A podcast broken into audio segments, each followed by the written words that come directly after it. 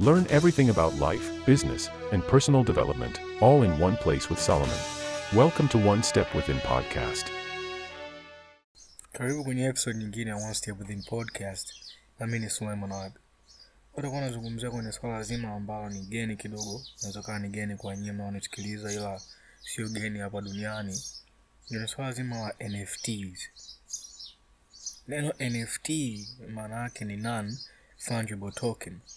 Maana yake ni kwamba hiki ni kitu ambacho au tuseme ni ni, ni, ni system nzima ambayo imeweza kutengenezwa kuweza kusaidia kuweza kuhifadhi data kitu kimoja kwenye blockchain. Kwa hiyo inavyokuwa ni kwamba blockchain ni technology ambayo ni teknolojia ambayo inakusaidia kuweza ku ina ulinzi mkubwa unaweza kusaidia kuweza kuhifadhi data bila kuwa, kuwa na duplicate au kuwa na mwenzake ambao anafanana na kuweza kutunza na kuweka ulinzi mkubwa ndani yake. Issue inakuwa ni hivi, inavyokuja kwenye blockchain, ile data ambayo inatunzwa ndani ya blockchain, maana blockchain ilivyo ni kama inavyojielezea yenyewe, ni chain au ni mnyororo wa blocks. Kila block ina taarifa.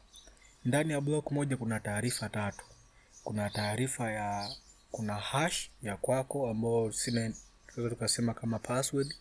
Ya pili kuna hash from the previous block ambayo ni hash ambayo inafanana na ile block ambayo imepita ambayo iko nyuma yake, kama kuna taarifa ambazo tayari ulizifanya mwanzoni ambazo sasa hivi kuzifanya.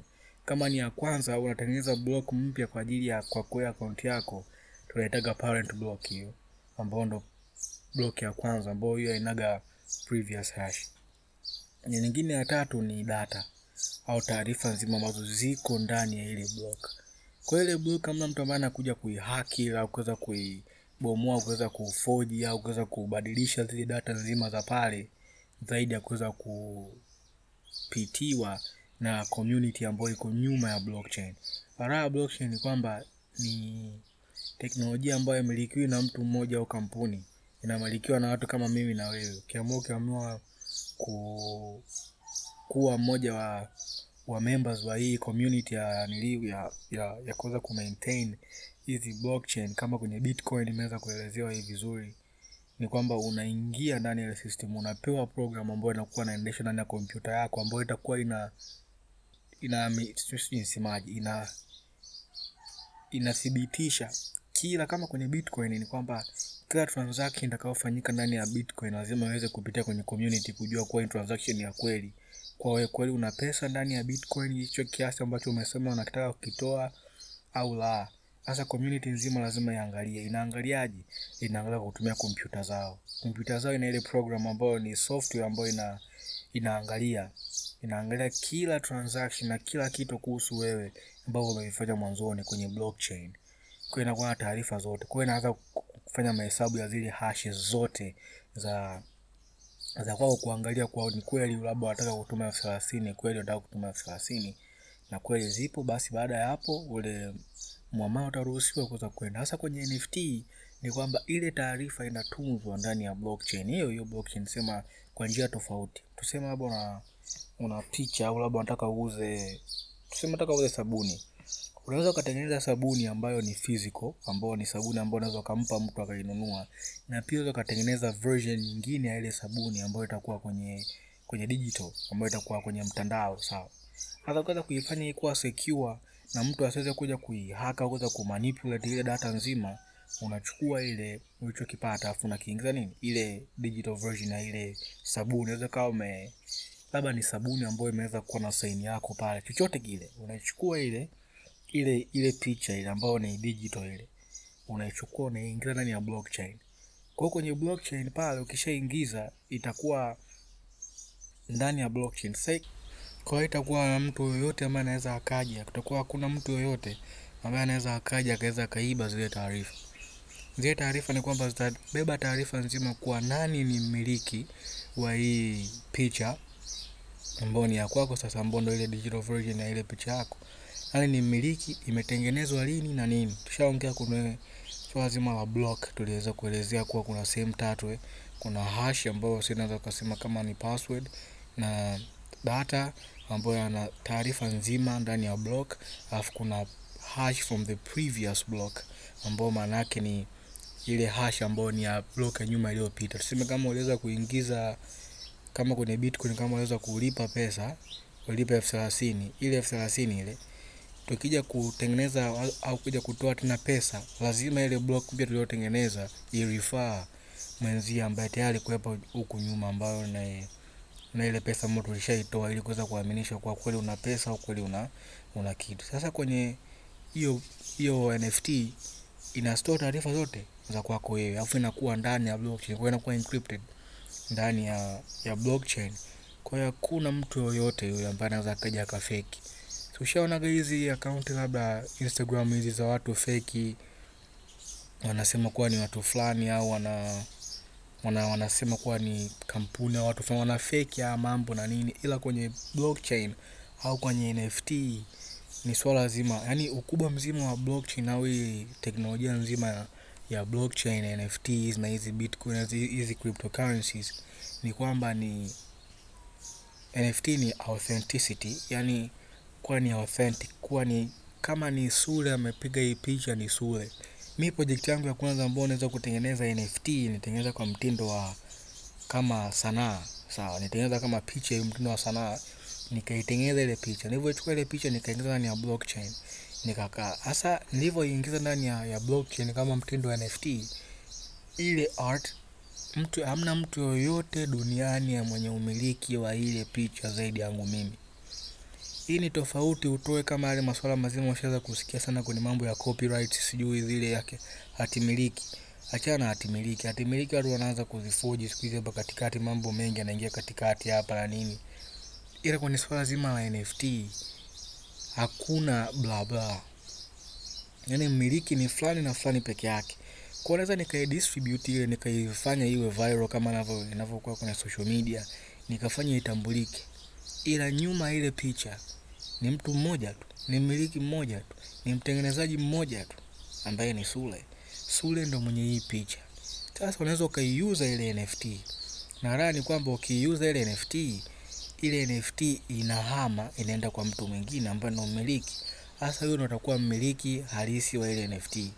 Hasa kuna faida nyingi za NFT ambao mojawapo unayoipendaga mimi ni ya ni unaweza ukaweka kitu ndani yake. Mimi nataka kama nisemaje kwa lugha ya Kiswahili, ila unaingiza thamani juu yake NFT. Sasa mimi nikakuuzia NFT ya picha yangu tuseme, au maandishi. Sasa kawa ni maandishi tu, nimesema labda kazi nzuri, hivyo tu, kazi nzuri. Nikaichukua ile tweet au ngaza nikatengeneza kama ni tweet ya kupale Twitter, nikaingiza kwenye kwenye blockchain, then nikakuuzia. Sasa kwa mmiliki yoyote wa ile NFT yoyote yule mwenye mmiliki wa NFT ya ya kazi nzuri ambayo nimekuandikia ile, ana uwezo wa kuja kwangu na kufanya kazi na mimi ndani ya wiki mbili, kuweza kumsaidia kwenye biashara yake na mambo yake yote, Kuna swala zima la ukuaji na anashia biashara yake. Naweza nikamwita kwenye event events zangu zote, akaja bure. Naweza nikasafiri naye nje kwa ajili ya mambo ya kibiashara ukuaji na kuweza kupata taarifa na vitu vitakavyoweza kumsaidia kwenye biashara yake. Vitu hivyo naweza kuingiza thamani nyingi, naweza kuwa na msaada kwake ndani ya NFT. Kwa hiyo kumbuka kuwa nikiuza hii NFT naweza nikainunua, sawa, nikapata pesa, nikaitumia ile pesa kuendesha mambo yangu, na pia naweza nikamrejeshea yule mtu ambaye ameinvest kwa NFT kwa njia hiyo ambayo nimekutamkia. Sasa kuna njia nyingine ambayo inaitwa royalties. Royalties ni kama wanavyokuwa kwenye wanamuziki au watu wote wanaouza intellectual properties kama vitabu, mziki, sanaa, waga wanalipoga hizi royalties. Royalties hizi ni ni pesa au thamani ile wanaorudishiwa baada ya kazi yako kuendelea kutumika. Kama na mziki ukisikia nyimbo ambayo inapigwa ni muda mrefu inapigwa, ile inavyopigwa vile, ile mwanamuziki analipwa zile royalties na hizi nini, na hizi kampuni au mtu yote anayetumia hizi nyimbo. Sasa kwenye NFTs ni kwamba ukiuza ile NFT unaweza ukasema kuwa asilimia ishirini ya kila mauzo ya hii NFT irudi kwa mtengenezaji. Kwa kama mimi NFT yangu nikiiuza kwa mtu, sema nimeiuza kwa John, John akinunua ile NFT yangu akikaa nayo akiiuza na yeye ile aliyoiuzia ile asilimia ishirini inakuja kwangu. Kwa kama itaendelea kuuzwa kuuzwa kuuzwa kipindi cha muda mrefu, mimi nitakuwa nazipata tu zile hela mpaka mwisho. Hiyo ndo faida ya, ya pili ya NFTs. Kwa hiyo ushauri wangu ni kwamba ni muhimu sana kuweza kuingia ndani ya hii tasnia kwa sababu wa swala zima la ulinzi, ulinzi authentic na authenticity, sio authenticity na sasa ni hivyo vitu viwili sawa. Mimi nimeingiza kule project yangu na nazidi kuingiza nyingine kwenye NFT kama njia ya kuweza kuuza au kuuza bidhaa na huduma zangu kwa njia ambayo naweza nikajua yupi ni mtu wangu aliyenunua kitu fulani, amenunua lini na nitawezaje kumwongezea na kuweza kujaza faida na na vitu vingi ndani yake ili aweze kupata vitu vizuri au huduma nzuri kutoka kwangu. Yaani nitamserve vipi huyu mteja wangu ni kiasi kikubwa ambacho naweza nikamsaidia kuweza kukua na kuonyesha kibiashara zake. kwao natengeneza NFT. kwao mi naweza nikatrack data nzima na kila kitu ndani yake. Kuna vitu vingi ambavyo siwezi kuvikava hapa, itakuwa ni episode ndefu mno, ila kuna vitu vingi ndani ya NFT ambazo natamani siku nyingine niweze kuzungumza, ila vitakuwa na msaada mkubwa kwenye biashara yako. Yaani utawaza kuwa ndaweza nikaibiwa hii picha, sijui naweza amna.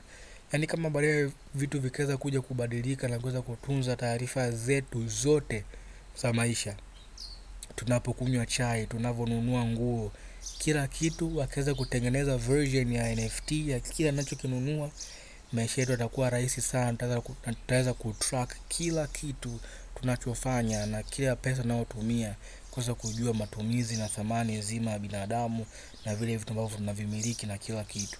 Hii ni teknolojia ambayo imeweza kubadilisha vitu vyote na kuweza kupata mambo na mabadiliko makubwa mno. Ni kama kwenye uuzaji wa ticket, yani kama makampuni angeweza kutengeneza ticket system ambayo anaweza akauza ticket kwa mtindo wa NFT. Yani anaweza akaonyesha tu pale na simu yake akafika kwa ile NFT akascan labda na QR au na nini na ile NFT akaingia, unaweza ukabadilisha mambo mengi mengi mno. Anaweza akapunguza utapeli ambao umeweza kujaa mitandaoni na huku nje kuweza kupungua kwa sababu ya hii teknoloji.